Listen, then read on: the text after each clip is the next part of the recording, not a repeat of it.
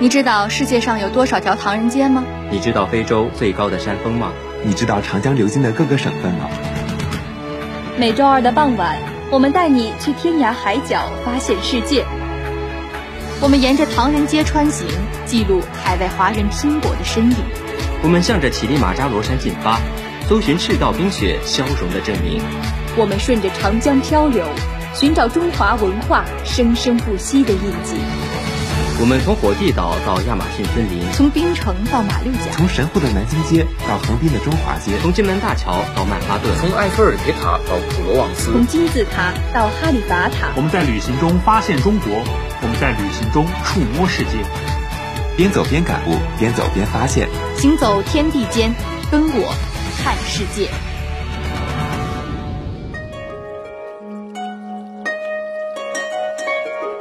今天我们去玉县看大树花，好像仅仅是说这句话，眼前就已经绚烂起来了。这是座和烽火极其有缘的边陲小城，小城的历史在烽烟中孕育。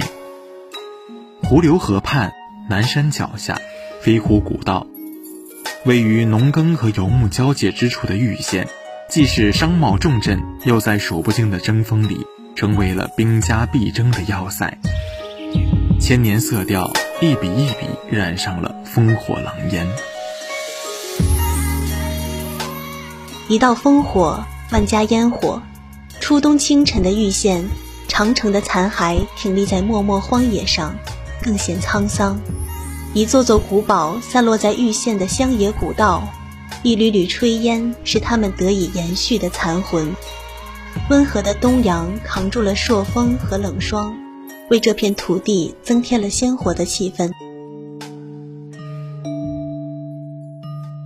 文物古建筑专家罗哲文曾说，在世界的东方存在着人类的一个奇迹，这是中国的万里长城。在长城脚下还存在着另一个奇迹，那是河北玉县的古城堡。我们今天要欣赏的民俗技艺大树花，就在这塞北奇迹的躯壳上生发。启程之前，一行人特地做了功课。大树花是将融化的铁水泼洒到古城墙上，之后会迸溅出万朵火花，因为它的形状如同枝繁叶茂的树冠而得名树花，壮观程度是不亚于烟花的。暖泉镇是大树花这项传统民俗文化活动的家乡，位于玉县西部边缘，是河北省中唯一一个被评为中国历史文化名镇的小镇。它就是我们今天的目的地了。小镇因镇中有一眼三九天不动的温泉，水面机气如蒸而得名。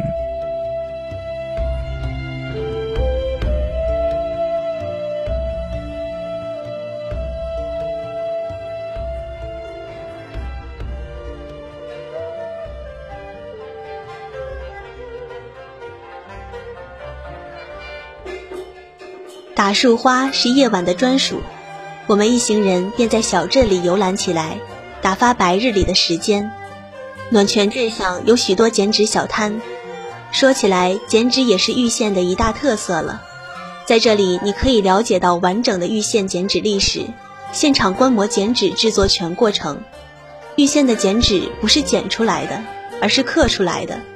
当地人用一把小巧的雕刀。在宣纸上精心刻制出样式别致、色彩明快的剪纸，这些小小的艺术品价格很便宜，很快就从摊主手中进了我们这些外乡人的包里。摊主告诉我们，疫情之下的人流不像往日那般密集，但是我们看过去仍觉得很热闹。春节前脚刚走，年味儿仍然奔走在暖泉镇的大街小巷里。各式的灯笼高高的挂着，各家各户的门窗上都贴着大大的福字和牛样式的剪纸。小镇里一派浓郁的红色，满眼的光景都是喜气洋洋的新气象。到了傍晚时分，镇子里一盏盏连缀成线的灯笼都亮起了红色的柔光，把夜色衬得更加朦胧宁静。暖泉镇里有专门为打树花表演修建的树花广场。我们随着人流向广场走去，这里已经聚集了不少人。广场上播放着节奏欢快的背景音乐，超大鼓风机正在高速运转，火苗子已经在大型炼铁炉里活跃的蹿跳。树花用的都是平日里收集起来的废铁，一场表演一般持续一小时，需要耗费五百公斤废铁。一千六百多度的高温下，铁块融化成铁水，在锅中兴奋地翻滚沸腾，直到它们通体变为炽热的白色。而打树花表演中，负责掌炉的匠人还在不停地往炉膛里添炭加铁，为夜晚这场盛会蓄势。趁着表演还没有开始，我们特地去请教了暖泉打树花技艺的第十三代传承人，也是晚上这场表演的掌勺人王德师傅。王师傅正在后场准备。打树花现在可以说是勇敢的游戏，上次这个烧可以说是打了多少场树花，上次就有多少个烧花。一顶湿草帽。有时换成一顶斗笠，一件羊皮袄，十二柄柳木勺，这是王师傅三十余年都不曾变更的装备。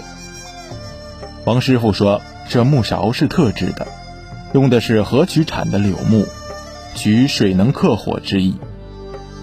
民俗沿袭多年，柳木勺的厚度、大小等各种规制已经定型，一柄柳木勺一次能盛出五斤重的铁水。王德师傅告诉我们，打树花的技艺很有讲究。不懂行的人总觉得树花打得越高越好，实际上撇勺时的角度以及每一勺铁水打在城墙上的力度和位置都是有讲究的。角度和位置的变化能使树花呈现出各种不同的形态，正常表演的观感也就不同。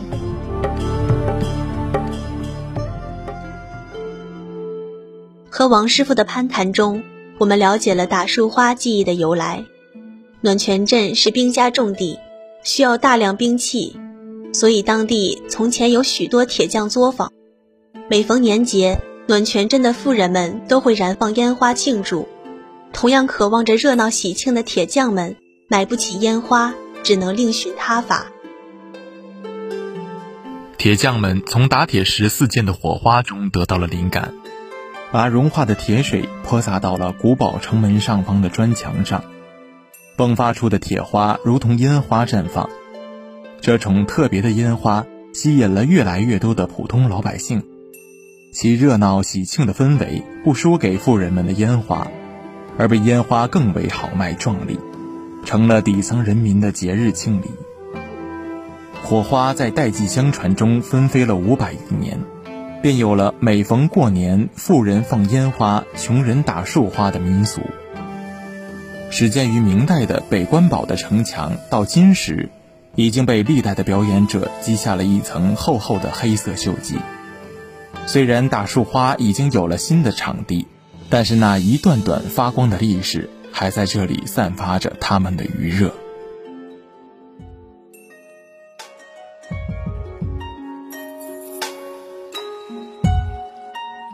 采访完王师傅，我们又回到了人群中。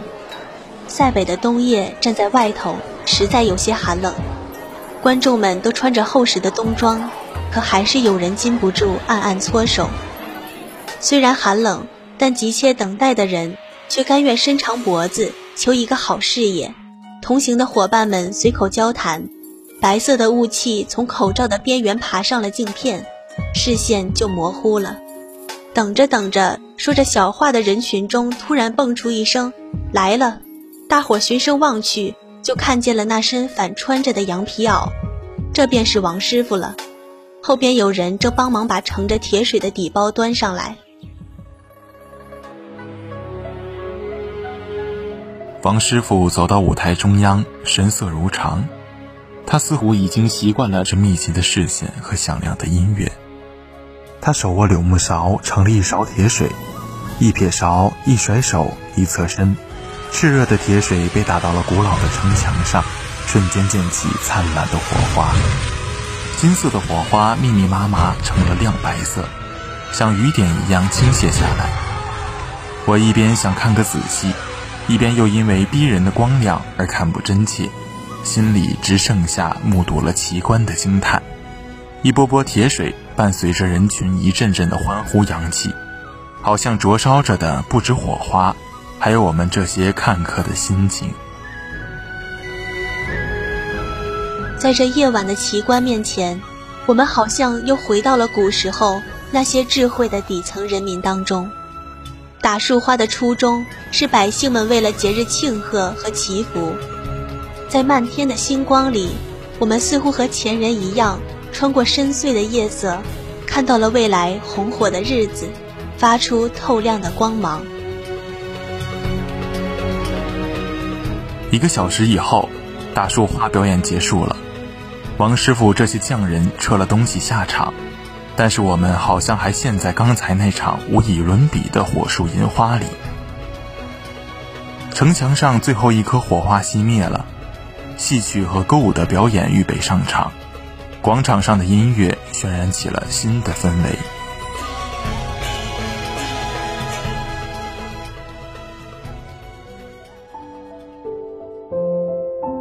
同伴说：“时间不早了，来不及看完后面的表演，我们得走了。”回程的路上，忽然想起王师傅说：“这门手艺因为收入不高，已经没有年轻人愿意学了。”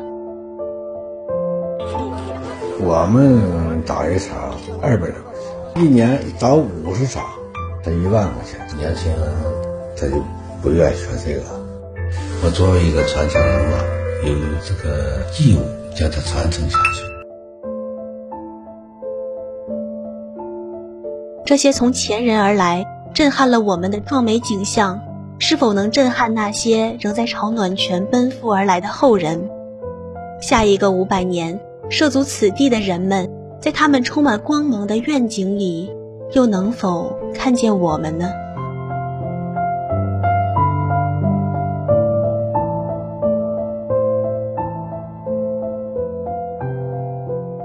今天的看世界就是这些内容了。